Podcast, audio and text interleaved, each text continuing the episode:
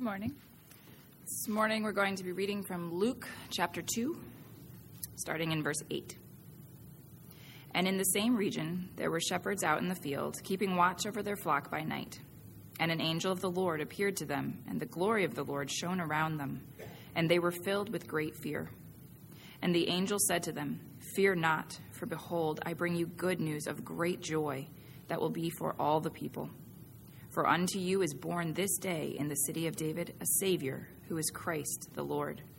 And this will be a sign for you. You will find a baby wrapped in swaddling cloths and lying in a manger. And suddenly there was with the angel a multitude of the heavenly host praising God and saying, Glory to God in the highest, and on earth peace among those with whom he is pleased. When the angels went away from them into heaven, the shepherds said to one another, let us go over to Bethlehem and see this thing that has happened, which the Lord has made known to us. And they went with haste and found Mary and Joseph and the baby lying in a manger.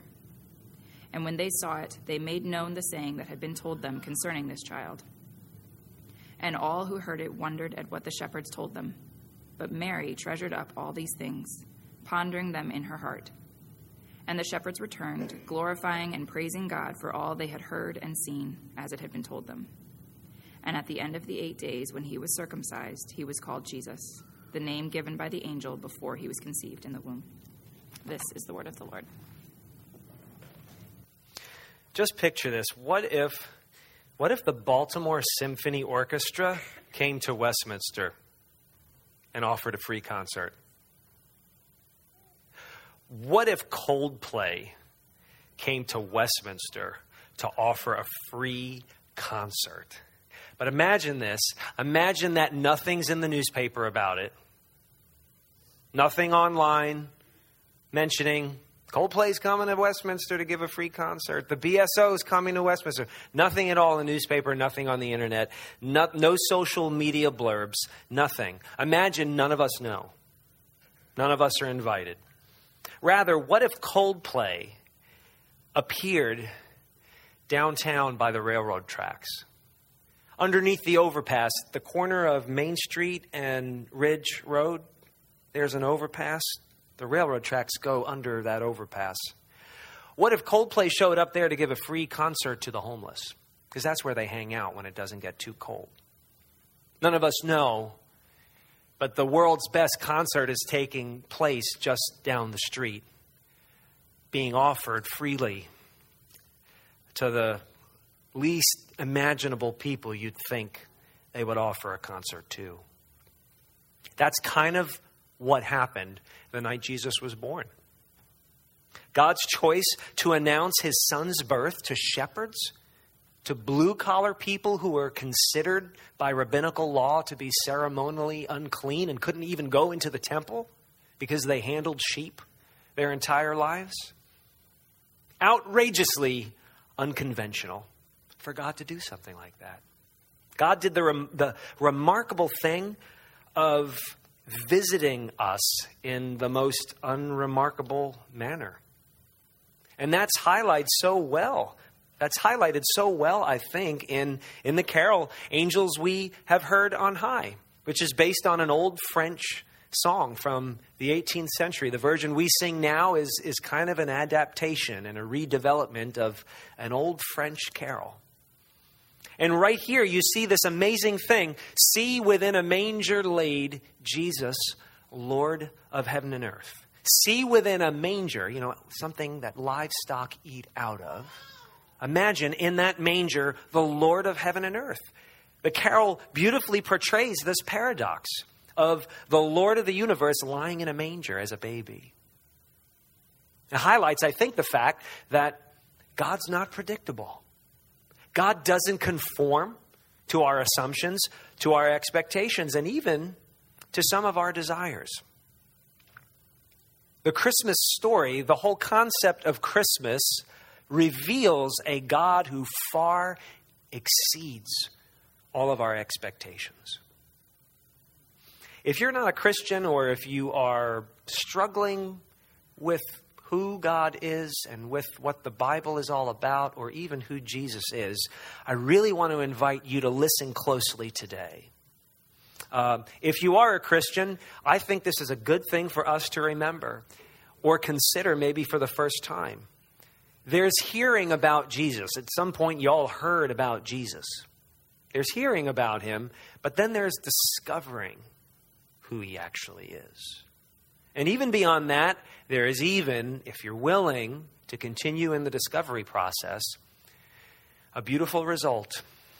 There's adoring Jesus. There's hearing about the real Jesus, which is what happened to the shepherds, but then there's discovering who the real Jesus is. The shepherds discovered that as well.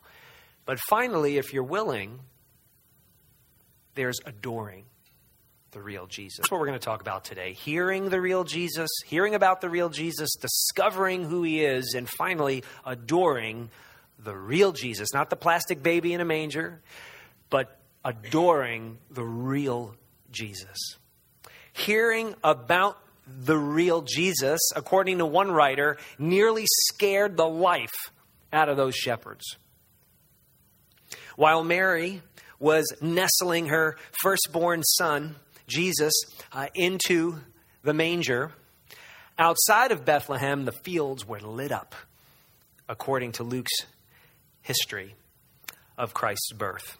Local shepherds saw on that night the equivalent of a Hollywood depiction of a UFO sighting essentially. If, if the angels had come to us today, all of our gadgets would start going crazy because of some massive energy surge when those angels appeared. An angel of the Lord, we're told in verse 9, an angel of the Lord appeared to them. And it says, the glory of the Lord shone around them. Those shepherds must have never forgotten that, so that decades later, as the physician Luke is composing a detailed historical account of the life of Jesus Christ, those some shepherd relayed that information, which eventually was available to Luke as he put his history together. But we see in verse 9 that the glory of the Lord shone around them, and they were filled with great fear. We're actually also told in verses 13 and 14 suddenly there was with the angel a multitude of the heavenly host. That means an army. So he must have been some kind of a commander because then an entire army backed him up. And it says this army does something most of our armies don't do they start singing. With the angel, a multitude of the heavenly host appeared, praising God and saying, Glory to God in the highest, and on earth peace among those with whom he is pleased. As we sing in Latin, Gloria in excelsis Deo, glory to God in the highest. As a musician, I can only imagine what that must have sounded like. Right? A, an army of heavenly beings declaring out loud melodiously glorious glory to God in the highest. Some people throughout history have tried to depict that with human choirs. Antonio Vivaldi has a great rendition of that phrase, glory to God in the highest. Frederick Handel, George Frederick Handel has a great, you know, the Hallelujah chorus and the Messiah, these amazing works of humanity. But I actually think they probably all pale in comparison to what the shepherds heard that night. Only the shepherds heard that amazing concert of angels. But the armies of heaven sang not to Augustus Caesar, not to King Herod, not even to the high priest in the temple in Jerusalem. They sang to shepherds.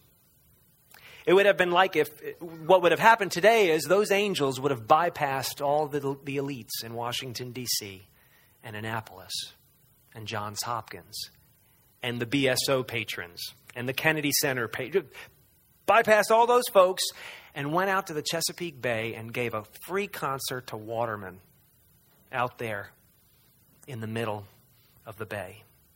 That's what it would have been like. All these folks, but the angels decided to visit a bunch of salty watermen while they were just pulling in their lines, pulling up their pots. And in verse 12, uh, we discover that the angel spoke to them after the glorious concert. And the angel said to the shepherds, Look, this will be a sign for you. You'll find a baby wrapped in swaddling cloths and lying in a manger. Now, the scholar Kenneth Bailey, the New Testament scholar Kenneth Bailey, says that's a really important uh, thing that Luke is recording there. That the angel gave the shepherds a clue. You're going to find a baby wrapped in swaddling cloths and lying in a manger. That's important information for a group of shepherds because what it tells the shepherds is the king of Israel, the true Messiah, is not being housed in a palace or in the temple where you're unwelcome. The true Messiah is waiting for you in a normal home, lying in an animal's trough, in a feeding trough. The, the, the King of Kings, the Lord of the universe, is welcoming you. You'll find him in a simple manger. And so they knew that they could go and search for the t- child because shepherds have mangers in their homes. And common people wrapped their babies in swaddling cloths. So that was specifically a sign for shepherds. Actually, the, uh, the civil rights era civil rights activist and Bible scholar from the South, Clarence Jordan, put it this way because he, he had he interp- he translated all of the Gospels in the Southern vernacular of his day, and this is how he puts what the angel said to the shepherds. Here's a clue for you: you'll find the baby wrapped in a blanket, lying in an apple box. That's really, in a sense, what they were saying to the shepherds. You know, it's okay. This is a baby in whose presence you're quite welcome. And that really gets to the point. Although the shepherds were terrified at what they saw, they learned something very important. The king, the real king, welcomes simple people. And that really leads me to the next point. Hearing about Jesus the real Jesus, really invites us to discover who he is. Every, plo- every proclamation of the gospel is also an invitation to discover more deeply. Every announcement that Jesus has come is also an invitation to discover more who he is. It's not just information. You know, when the royal family uh, has another child, on the other side of the pond. We're not all invited to show up and hang out with the baby. We're told about it, and that's the extent of it. Only special people are allowed to see a royal baby, and that's not what's happening here. The shepherds hear the news that unto them a Savior is born who is Christ, the Lord, Messiah, given the designation of God Himself in the Old Testament, Lord. But then they're told, Go and visit this baby. Amazing. You know, discovering the real Jesus, not just hearing about him, but discovering the real Jesus was a personal, intimate experience for the shepherds. We're told by Luke in verse 16 that they went with haste and found Mary and Joseph and the baby lying in a manger. So the magnificent scene outside of Bethlehem is contrasted here by the ordinary scene inside of Bethlehem. Seemingly ordinary baby in an ordinary Palestine home. Though tradition and even some of the carols that we sing and certain nativity scenarios in our culture, uh, uh, tradition presents the nativity as, as Jesus in a stable because some surly innkeeper denied the family access uh, to a place to stay. But there's actually plenty of evidence in Luke chapter 2 in archaeology to suggest otherwise. Now, if you go back earlier in the chapter, in Luke chapter 2, verse 7, uh, and you know this is a famous line. You discover that Mary laid Jesus in a manger because there was no place for them in the inn. That's where the problem comes because of, because of what we think about the word inn. The Greek word for inn there is better translated as guest room. The word comes up again later on in Luke's gospel. In Luke chapter 22, there was another room where Jesus and his disciples celebrated the Passover. The upper room, it's the same Greek word. It's a guest room. It's a room in the house that was reserved for visitors, for, for out of town people. Palestinian homes back then and even up until the last century were very simple. They were basically one room houses. There was a main living area where the entire family worked and cooked and ate and hung out and slept, all of them together in the same place. But there was an adjoining guest room. And that's the word that Luke is using here. There's an adjoining guest room for visitors and for friends. There was also an adjoining stable because animals were brought in, actually brought into the house at night for warmth and for protection. And so all of this is taking place the animals in the stable, the family in the main area, the guest room. It's all really close, really cramped, everybody together. But what we're told here in Luke is that there was no room for Mary and Joseph in the guest room.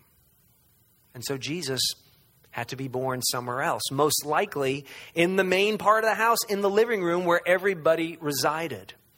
Don't forget, if you read the beginning of Luke chapter 2, Mary and Joseph returned to Bethlehem because it's where both of their families were from. Their families were both of the lineage of King David. The city of David is Bethlehem. They, a lot of people had returned because of the Roman census. So there were probably other relatives or friends who had already occupied the guest room, and therefore there was no room for this family. So Jesus, scholars believe, was just born right there in the living room in the middle of everything. And there was access to mangers in the main part of the house because the animals were right there. So a manger was the most likely place to put a newborn baby. Why am I going through all of this?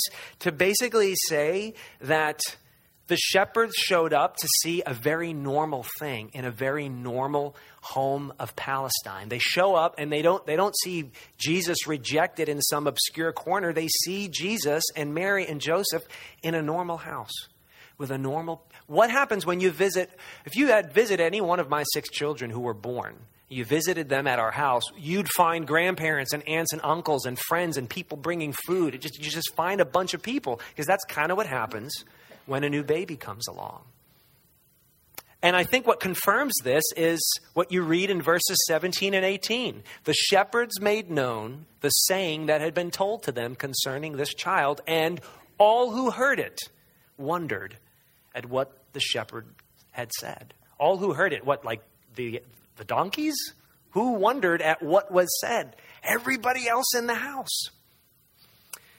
And I'm bringing this up to say there's there's just something very real and earthy and authentic about the real birth of the real Jesus. This amazing experience takes place out in the fields beyond Bethlehem, but when the shepherds finally show up, it's not a UFO sighting. It, you know, the, the, their phones aren't buzzing and, you know, the, the, the garage door isn't going up and down like this they show up and it's a family, it's relatives and friends who are there because of the census. And there's this Mary, this young woman, this young girl, and, and, and her betrothed Joseph, and this little baby lying in a manger because it was the best place to put the baby at the time. What do you make of this? What, what do we make of this striking contrast between the sublime announcement and singing and concert and this normal visit, simple unremarkable visit. What do you make of that contrast? Well, I think it's simply this the message of Christmas, actually, Christianity itself, invites you to discover, to discover God. Invites you to come close to the transcendent. Doesn't keep you far away, but bids you to come, to come near, to get real, to get close and personal. The angelic fanfare was appropriate for the King of Kings and the creator of the universe. After all, we're told in Colossians chapter 1 that Jesus, that little baby, is the image of the invisible God. That through and for that little baby, all things were created. That little baby made everything. And the goal of everything is to honor and worship that little baby so the angelic choir, the noise and the light and the terrifying spectacle was very appropriate.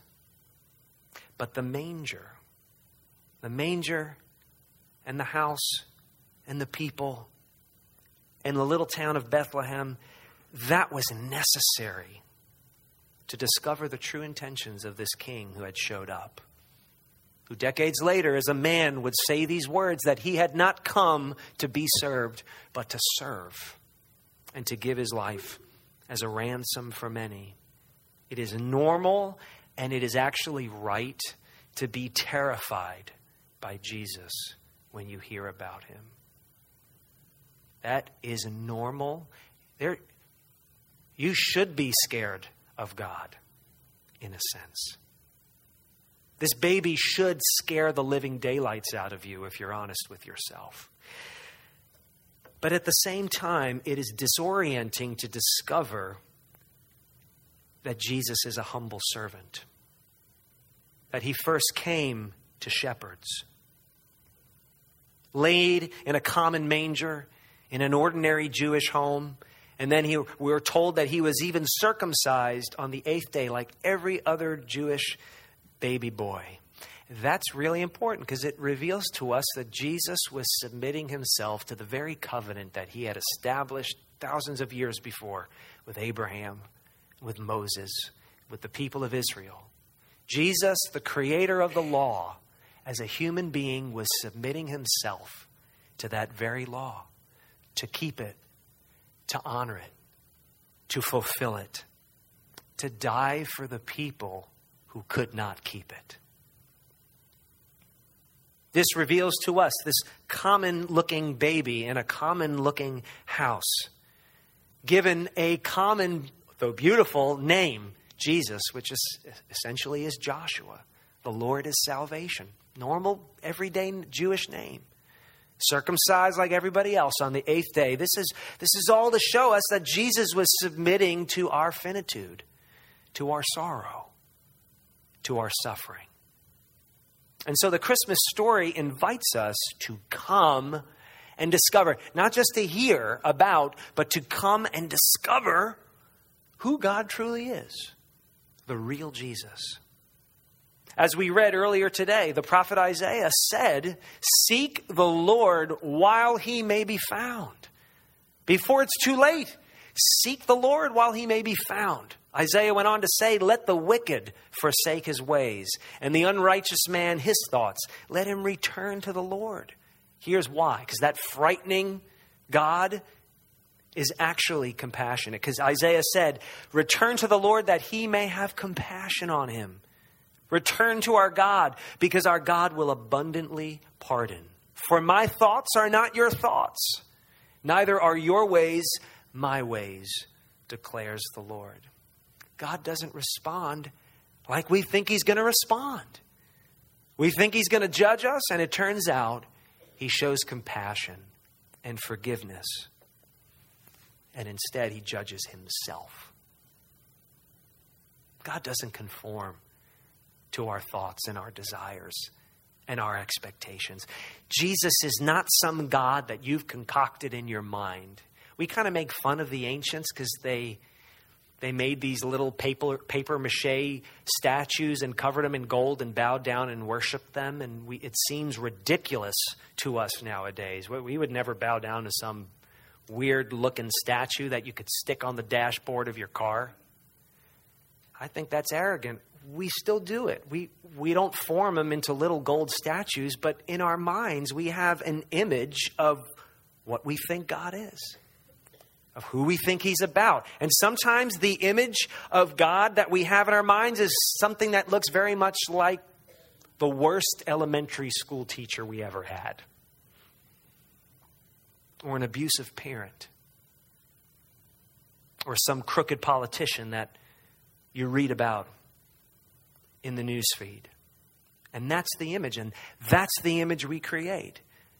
And we crucify that image of who we think God is, or we worship that expectation of who we think God is. And we look in the mirror, and sometimes that idol that we formed looks a whole lot like yourself. But Jesus doesn't conform to that. He's not the image of your worst elementary school teacher. Jesus is not the image of the worst politician you could imagine. We approach Jesus expecting, even fearing things that don't represent him at all. And we begin to think, ah, if maybe we don't say this to ourselves, but I think it works this way. We begin thinking if we can just keep that picture in mind, we can stay away. We don't have to come near. We can keep avoiding him. We can keep putting Jesus off as long as that whacked out image of who he is in our minds stays in our mind's eye. Oh, let's just stay away. But the real Jesus has already invited himself over. He is persistent. The real Jesus is patient. The real Jesus keeps showing up. He, he keeps engaging with us. The Bible teaches that Jesus rose from the dead and ascended into heaven, and he is ruling the universe at the right hand of God the Father. We just read about it in the Apostles' Creed in that he's coming back as a judge to once and for all make things right. Yeah? Well, he's still here. He keeps showing up and engaging with us through his word, captured in the Bible and by the power and the illuminating insight and enlightenment of His Spirit that is active in the world and resides within the soul of every Christian who follows Christ. And so Jesus isn't imitated by your jaded cynicism. He's not imitated by that. He doesn't care if you're a skeptic now because life's been hard and you don't trust him. He doesn't care. He's not intimidated by that. He's lived the worst life the human experience could concoct. He's lived it. So your, your cynicism, your bad attitude, it doesn't intimidate him. He keeps coming forward gently, unassumingly, under the radar, like that baby in a manger. And he's not bored by your lack of imagination.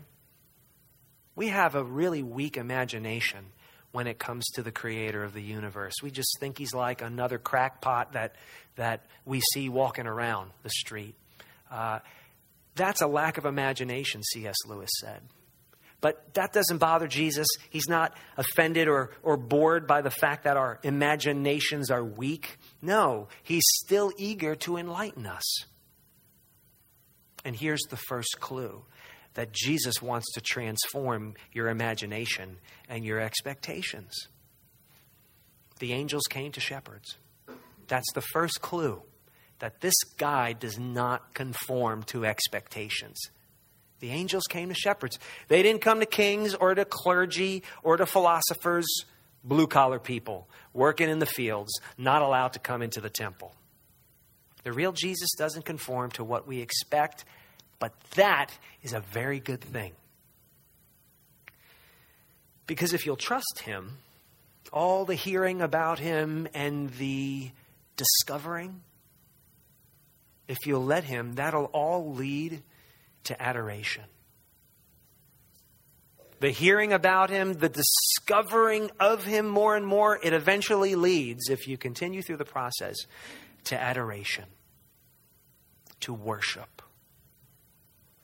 in verse 20, Luke tells us after this little visit, the shepherds returned, glorifying and praising God for all they had heard and seen. They had to go back to life, they had to go back to work. It wasn't a retreat, you know, spiritual high conference for the rest of their lives. They had to go back to work, they had to get back to what they did, but they returned glorifying and praising God for what they had seen and heard. They were changed. And here's, here's what I think true worship real, legitimate worship that our Heavenly Father, the Creator of the universe, accepts and loves, it comes from the joy of discovering the truth about Him. All legitimate worship, only, only legitimate worship comes out of a joy from discovering who God really is. It's not that we're always happy, but true worship will always be the result of being transformed by the truth that you've discovered about who God really is. You know, you're frightened at first at this unbearable glory and greatness of your Creator, as the shepherds were. And you just you begin to discover and you begin to learn who is this Jesus, and now you're scandalized that the purity of God's holiness takes our sins so seriously that he would have to send his son to make things right, to kill our sin on the cross someday. God is more frightening than we can imagine. God is more holy than we can imagine. But you keep discovering, you keep you keep your eyes open, you keep your ears open, you keep reading your Bible, you keep praying, you keep talking to Christians you respect who are struggling alongside of you and discovering this Jesus alongside of you, and all the fright and all the scandalization. Eventually, it leads to joy. Like the shepherds, you become overjoyed at his kindness. Yes, he is great. Yes, his holiness and purity scandalously confuses us and humbles us, and it leads to joy that he first came to us as a servant and not as a judge. He's coming back as a judge. Now is the time to pay attention to the baby who came to serve you. Now is the time to return to your Creator while He's still near as your servant. Don't wait for Him to become your judge to start paying attention.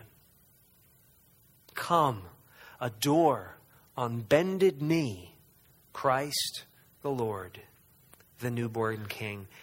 I, I pray that this Christmas season we will begin to, maybe for the first time, actually worship this Jesus that we've been hearing about and discovering. Ultimately, it leads to adoration. If your Christianity lacks a sense of awe and joy that would make you sing to this Jesus, really sing to him, not just because it's his birthday, because you sing to anybody if it's their birthday, even if you don't like them. No, when we sing to Jesus because he's worthy of it. Your life is changed forever, just like the shepherds. Come adore on bended knee Christ the Lord, the newborn King. That's the goal. That's the goal of all that we do. And my prayer is, you know, that's what we need. We have Christmas lists, but this is what we need more than anything to adore Jesus, to worship Jesus. That's the goal. That's, that's why he came. That's why he came because he, he's saying, You keep looking at these things that you think I am, and I'm not any of them. I'm going to show you who I really am. I want you to discover me. And if you do, it's going to lead to joy. Even in the darkness, even in the suffering, it's going to lead to joy, and you will become true worshipers. No longer idolaters who worship false impressions of who God is and what He said, but true worshipers who worship the true God, who's seen in the real Jesus. Christmas reveals a God who is greater and more holy and kinder than we have ever imagined or have expected. So come, discover, and adore the real Jesus. He's nothing you should joke about or blow off. He is not predictable, and as the children discovered about Aslan the lion, he is not tame. But he's good. He's accessible. He's humble. He's exactly what you need for Christmas. Let's pray.